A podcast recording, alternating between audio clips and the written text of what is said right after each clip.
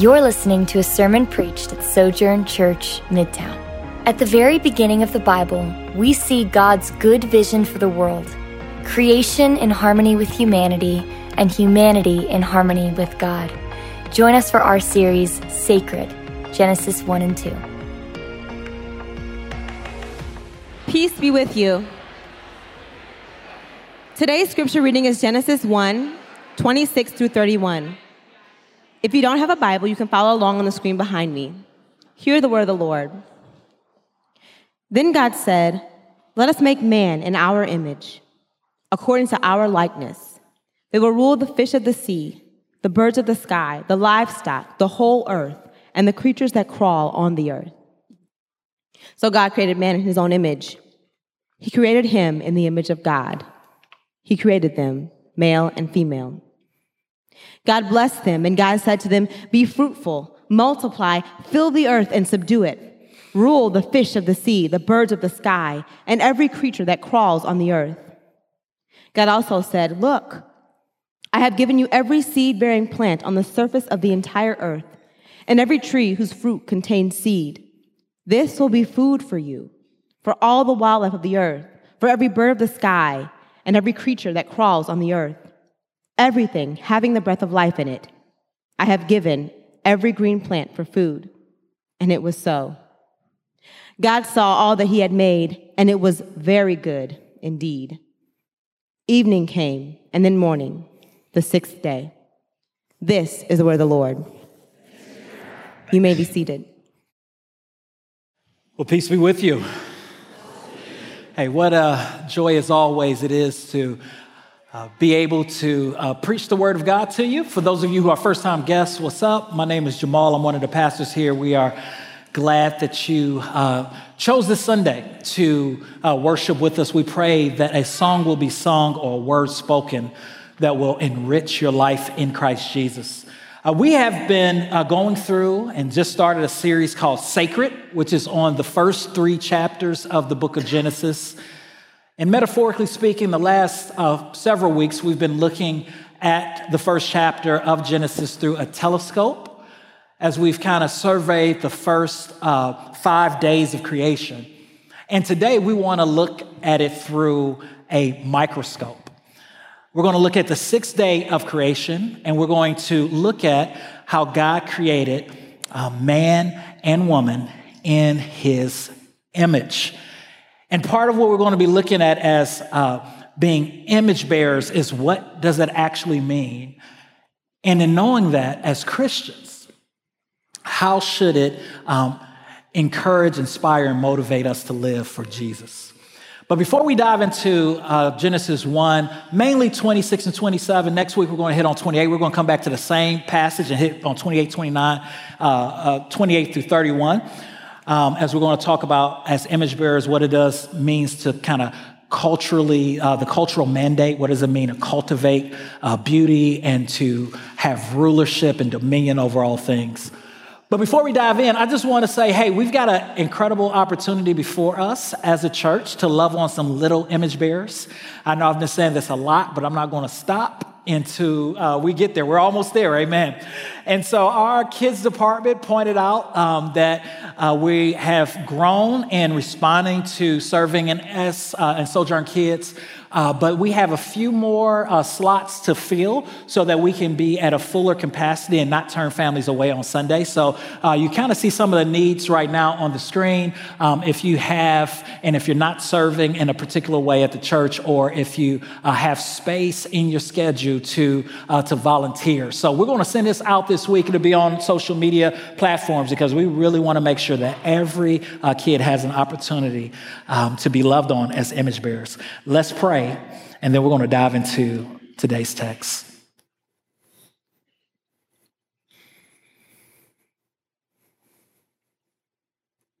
Lord, how amazing your love is for humanity. And I pray that even now you would remind us of that love, each individually and personally through the power of your word. Holy Spirit, breathe on these next 35 minutes. Glorify Jesus Christ. Speak, Lord, for your servants are listening. In Jesus' name we pray. And the church said, Amen. Amen. But when we hear the word image, especially in today's world, we may think of a, a job applicant that dresses to present an image of confidence and success. Or we may think of an organization's effort towards branding, seeking to give off the right image in the marketplace. Or a politician or a influencer who hires an image manager to remain likable or lovable. However, when today's text, Genesis chapter 1, verse 26 to 27, uses the word image, it speaks of authentic likeness, not perception management.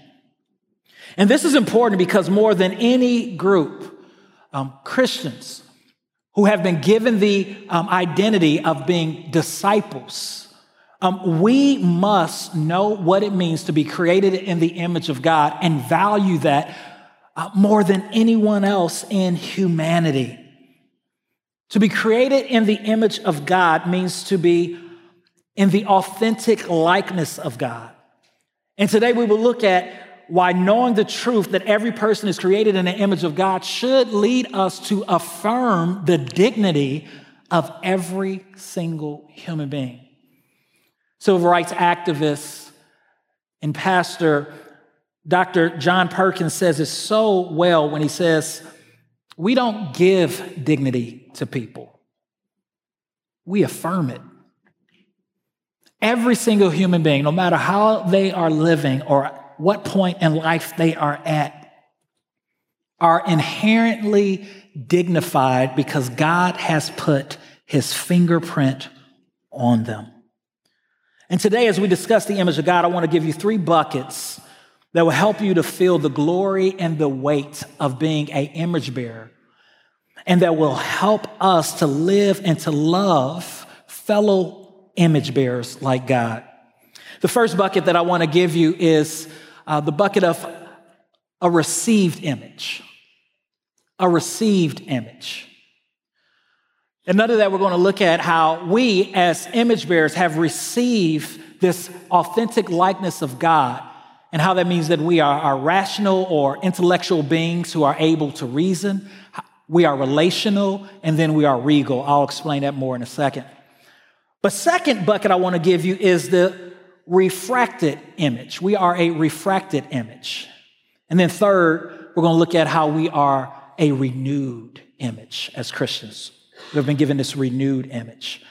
Now, I won't be able to cover everything that I would like to uh, in this sermon. It's such a massive subject and there have been so many uh, great people in history's past who have written on it. But I do want to point you to a couple of resources if you want to grow in this. Uh, one resource, and probably my favorite, is Anthony Hoekema's uh, book, uh, Created in God's Image. It's a great resource on the image of God. Uh, second is Pastor Robert Cheong has written uh, a book um, based off of what he takes members through in Restore. He actually has uh, another book coming out this week called The Restoration Story. But in chapter three and four, I think he just has a great, clear explanation of what it means to be in the image of God and how to live it. And then third, our very own Pastor Jarvis Williams also has a book releasing on September 28th. And uh, his book is called Redemptive Kingdom Diversity. And it is a biblical theology of the people of God. And it's just beautifully written, explaining from Genesis to Revelation um, what it means to be the people of God and how, as the church, we can live that out. So I want to encourage you guys to, to check that out as well. But let's talk first about the received image. The received image. When the Bible talks about the image of God, we don't have, right? Genesis 1 26 and 27, there's not footnotes to say, hey, this is exactly what it means to be in the image of God. But if we look at the text and read Genesis 1, um, which is narrowing in on the creation of humanity and showing that when God created man and woman, it was the climax of creation on the sixth day, um, we can draw some, some, some conclusions and, and, and even maybe infer uh, what that means to be in the likeness of God. And we can do that just by looking at God Himself. First, when we look at God, we see that God is, for lack of a better word, I went back with all kind of R's this week, that He is, that He is uh, rational, uh, he is a reasoning God. He's an intellectual God. He's a, he's a thinking God. He's not a, a robot, right? Um, he is able to see and to plan and to act upon his plan accordingly. In the same way, to be created in the image of God means to be created as human beings with the ability, um, this image that we receive, that we receive, to think with um, a moral consciousness. And there's a lot to be said about that. A will, whether you want to call it free or not. We've been created to, uh, to be able to, to, to rationalize. Second, in Genesis 1, it hints at the point that God is relational. We talked about this in our first sermon by looking at John 17 and how God, before God created the heavens and the earth, um, Jesus said in his high priestly prayer that the Father um, was was loving him, that he was receiving the Father love. And we see this even in today's text in Genesis chapter 1, 26. The text says, God said, and let us make man and a woman in our image. And that us, I believe, is God talking to himself. It's one God we talked about in three persons Father, Son, and the Holy Spirit, creating uh, mankind in his image. And so, for all eternity, God the Father, Son, and Holy Spirit was receiving each other's love and perfectly giving love to each other. And in the same way, when God created mankind, He created us with both a propensity um, and a desire as, as, not being perfect beings um, to receive and to give love. And this is lived out in community and is lived out in a community with men and women. Notice that in the text it says that God created man and woman, He created them in his image. And the reason I want to pause and say that is because here at, at Sojourn, we believe that it's really important to, to constantly uh, be reminded and to speak um, as a result of our culture to remind us that men and women are created equally in the image of God, created equally. And the pastors here at Sojourn are very serious about making sure that women in this congregation are loved and valued and not treated like second class citizens. The Lord has gifted our sisters and called them and stamped them with, with his authentic likeness and as men, we are called to, to cherish, to respect, to love, and to empower our sisters, to treat them as sisters in Christ, and to model for the world what that looks like. Not only are, did we receive an image that is, is rational, not only did we receive a image that is relational, but we received an image that is regal. And to be regal mean, denotes royalty. It means to be dignified, it means to be magnificent. As you read Genesis chapter 1, you get a sense that mankind is, is special. Mankind is unlike any of God's creation. I mean, the text slows down, goes from 90 miles per hour to 25 miles per hour, and focuses on how God creates man and woman. And then in chapter two, it gets even more specific and talks about how God fashioned man out of the dust of the earth and breathed his breath into him. And there's this sense as you read verse 27, 28, 29, uh, 30, and 31, and man is given this dominion to rule. and chapter 2, to name all of these species that God has created, that mankind is royalty, that we're special, that we stand out. And I think that that is absolutely beautiful. We were created as God's vice regents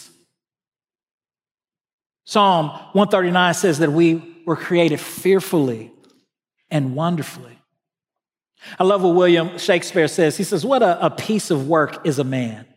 How noble is reason! How infinite in uh, faculties, in form, in moving, how express and admirable. In action, how like an angel. In apprehension, how like, how like a God. We're different than animals. And what sets us different is that God has made us in his authentic image. Yes, like animals, we share a body composed of organs, muscle, fat, skin. And in truth, in many ways, we fall short of their uh, uh, physical abilities. I mean, a horse easily outruns us, a hawk can see farther than us, a dog can detect odors better than us. And there's some of our uh, physical qualities are no more God-like than a cat's. I mean, a cat gets to die nine times and come back. and yet, the Bible says that we are special, that God made us a little lower than the angels. That means something.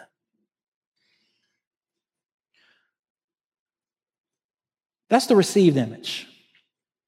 But the received image, Genesis 3 tells us, it didn't remain. Instead, it became refracted. To refract means to bend or to curve, it means to no longer be upright. And when I say refracted, I mean that because of the fall of Adam and Eve, because of their rebellion against a holy, good, and perfect God, our image, being made in the image of God, was dented. It was distorted. It wasn't destroyed, it was dented and it was distorted. And we see this in Genesis 3 that when sin entered the world, rather than receiving and giving love like they were created to do, Adam and Eve began to curve inwardly. They became self centered and they became impacted completely. Our sin nature impacts the way we look, the way we feel, the way we think, the way we act. And without the presence and the power of the Holy Spirit, the Bible says, since the fall, that we are, man, we're dead. We're born in a state of deadness towards God and towards His things. In Genesis chapter 4, we see this up close and personal with Cain. Cain is Adam and Eve's uh, son. And we see that Cain makes an offering to God, but the offering isn't pleasing. Uh, most likely it's not pleasing because it wasn't done from a, a, heart that was receiving God's love and therefore was responding to Him in love, but rather he made it self centeredly. And God gives Cain an option. He says, Listen, Cain, I'm not going to receive this offering as it is, but if you go back and re offer it, essentially as in the likeness of what Abel has done, um, everything will be cool. You'll be straight. But be aware sin is crouching at the door, waiting to pounce upon you. And many of you know the story that rather than uh, respond in this way, he responded like his father Adam when that slithering serpent uh, came to him and tempted him. In just four chapters in the Bible, we see the first murder. Cain in the refracted image of God is now responding out of the likeness of Adam. We see violence. Violence becomes the mark of humanity instead of love. And it's still the mark of humanity. Oftentimes we murder people with our, our hands, but also with our hearts and also with our words. And repeatedly, the Bible tells us that violence in the heart or in the hands or with the lips is never okay. In Genesis chapter 9, verse 6, we see why it's not okay. The text says, Whoever sheds human blood by humans, his blood will be shed, for God made humans in his image. Of course, murder is not bad simply because a person loses their life. Ultimately, it is evil and bad because that person was made in the likeness of God, in the authentic uh, likeness of God. And then in James chapter 3, verse 9 through 10 in the New Testament, we read this with the tongue we bless our Lord and Father, and with it we curse people who are made in God's likeness. Blessings and curses come out of the same mouth, my brothers and sisters. These things should not be this way. When we use our words to intentionally damage a human being, we are sinning not only against that human being, but against God because he made them in his likeness. It has been said that as we read the Bible, we uncover the source of both our dignity and our depravity. Thomas Merton was right when he said that we're all, we are all angels and demons wrapped up in meat. Indeed, we're made to be dignified by being created in the image of God, but we have descended into the depraved pattern of Satan. Therefore, we simultaneously both are great and wretched, which is this kind of perplexed dilemma of human nature. Those who do not read the Bible and take it to heart are prone to ignore the complex dilemma of our dignity and our depravity by favoring one aspect of our nature at the expense of the other. And while I disagree with Thomas Merton on many things, this quote hits home. Humanity as a whole are both dignified and depraved. This is why humanity, humanity can make a vaccine in 12 months that has saved thousands of lives and then have a drive by shooting this week at a bus stop, killing a 16 year old boy and wounding two others on their way to Eastern High School. Each of them were made in the precious image of God fearfully and wonderfully formed in their mother's womb. My heart weeps for that child, weeps for Louisville.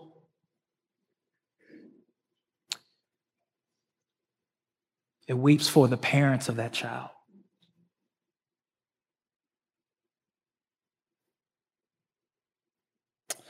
Councilman Jecorey Arthur said in his impassioned plea to the city. Everyone in Louisville is responsible for Louisville.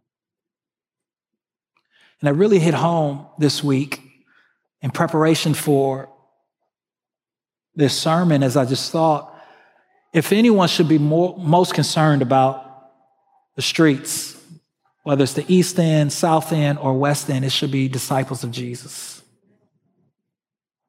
We all have a responsibility Truly, the fall has done a number on us. Like Adam, a husband can say to his wife, You are bone of my bone and flesh of my flesh. Whoa, man. And then in the next sentence, blame his wife and blame God for giving her to him. We truly are dignified, and simultaneously depraved. But the good news is that we don't have to be demons and angels wrapped in meat. Because of Christ's redemption, we can walk in a renewed image. Because of Christ, our refracted nature can be redeemed and we can learn to, to live and to love like him. See, the good news of the gospel is that the refracted image of God can be renewed when we receive by faith Christ's redemption for us. In the New Testament, we learn that Jesus Christ is the exact image of God. Hebrews chapter 1, verse 3 says that he is the radiance of God's glory and the exact expression of his nature. Colossians 1 15 says that he is the image of the invisible God, the firstborn of creation. And because Jesus, who is fully God, came into our situation, because he left heaven and descended to earth because he was willing to uh, wrap himself in the, the womb of woman and, and be born and humble himself and become a man and walk the dusty streets of Jerusalem and die on that old rugged cross, we have a chance to be taken from our refracted state and to receive a renewed state not by works, but by grace alone, and faith alone, in Christ alone. Who shall deliver me from this death? Praise God for Jesus Christ. And what's marvelous is, is that as disciples of Jesus Christ, when we place our faith and trust in Jesus Christ, we begin to experience a process of renewal through the power of the Holy Spirit.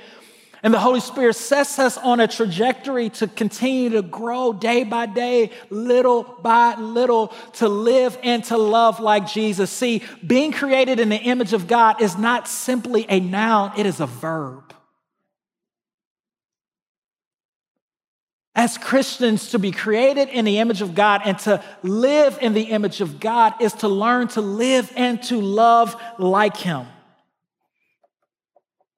This happens in the ordinary, mundane moments of life.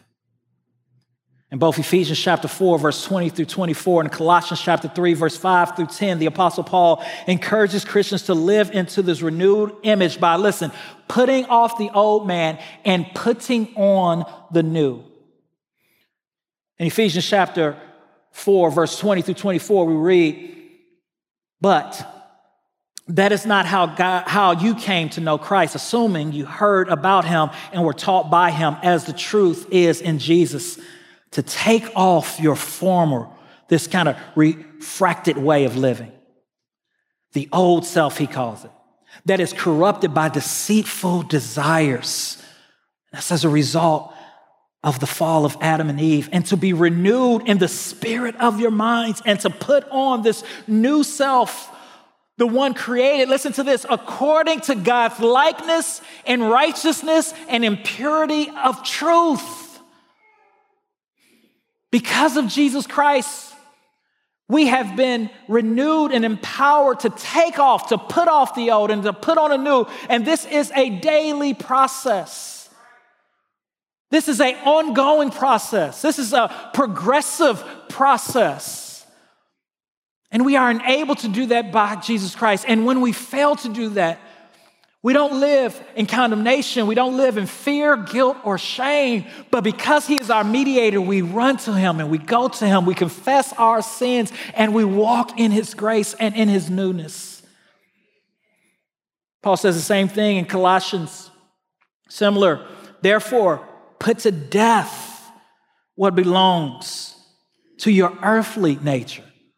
The nature of Adam. That's that refracted nature.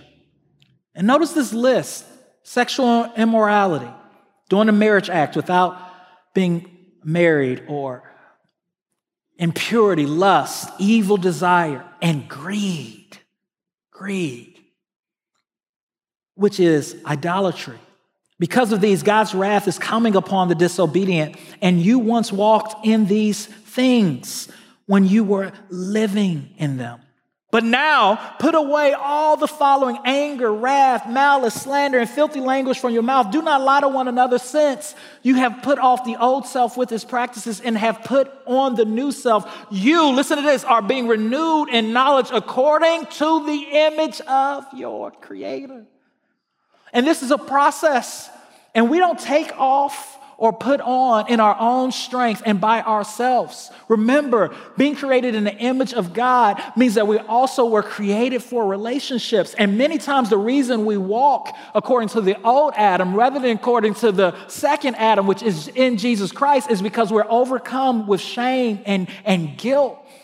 And that's why we need brothers and sisters in our lives to help us to, to uh, bear our burdens, to hear our stories, to unpack some of the ways that we've been sinned against, so that we can be reminded of the good news of Jesus and walk according to this new way.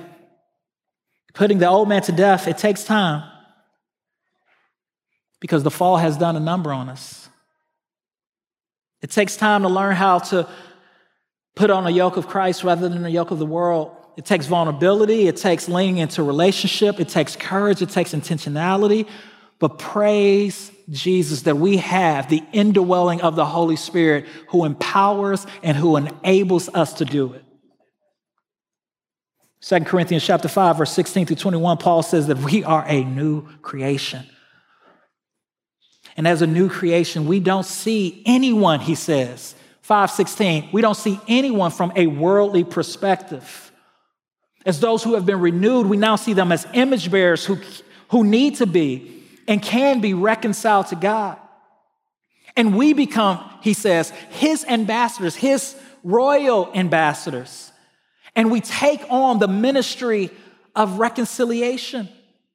As his ambassadors, we begin to see everyone with a new set of eyes through the Spirit and not through the flesh. As renewed image bearers, we begin to weep with those who weep. As renewed image bearers, we begin to engage our communities both spiritually, socially, and politically to create safe neighborhoods and communities.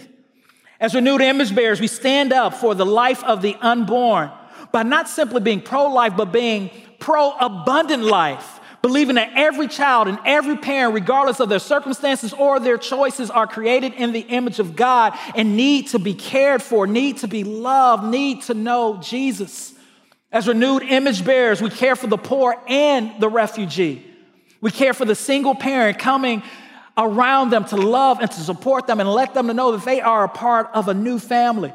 As renewed image bearers, we fight for ethnic reconciliation and we have difficult, awkward conversations in a redemptive matter when racism rears its ugly head. As renewed image bearers, we speak up against economic injustices. And we have a problem both with white collar crimes and blue collar crimes. As renewed image bearers, we uphold the beauty of God's vision for for family, knowing that it's only through this means that people and society will be most healthy. We honor the disabled. We honor women. We honor and move towards all people. And by all people, I mean all people. I mean Jew and Catholic, Muslim and Buddhist. I mean straight and gay and everything in between because they are precious and stamped with God's image. We don't demean anyone because they are living contrary to the word Neither do we demean someone because uh, they have a different religious belief. No, we love them and we speak the truth to them in love, seeking to show them a more abundant way of life in Jesus. As renewed image bearers, we see terrorists, racists, gangbangers, Wall Street hustlers, pimps, prostitutes, and players as those who have a chance to be free through the love and mercy of Jesus, just like we were set free like God did with Adam and Eve after the fall in Genesis chapter 3. As renewed image bearers, we pursue people with curiosity and gospel care, not condemnation. Renewed image bearers pursue with more grace than judgment, knowing that it is through God's kindness that we were led to repentance. Oh, how Jesus modeled how to live and love like God. And he told us that when we see him, we see the Father. It was Jesus who met a refracted image bearer named Nicodemus at night. And rather than scorn him for his legalism, he told him about how God so loved the world. It was Jesus who met a refracted image bearer who was caught in adultery, and rather than stone her, he doodled in the sand, drawing probably some emojis, lighten the mood up a little bit. And then he looked at her and said, Woman, where is thy accusers? Go and sin no more. It was Jesus who, while dying on the cross between two refracted image bearers, told one of them, because he put his faith and trust in him, that today you will be in paradise with me.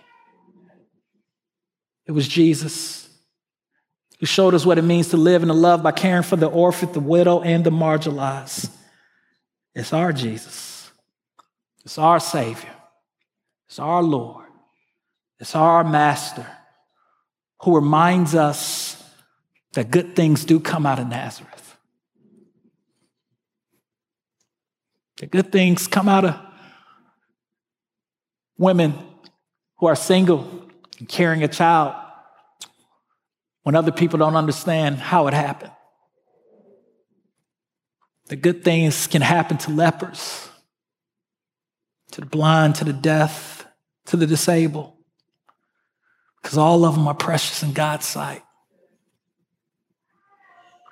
As renewed image bearers, we can't save the world, but we worship the one who came to love it. Let's pray.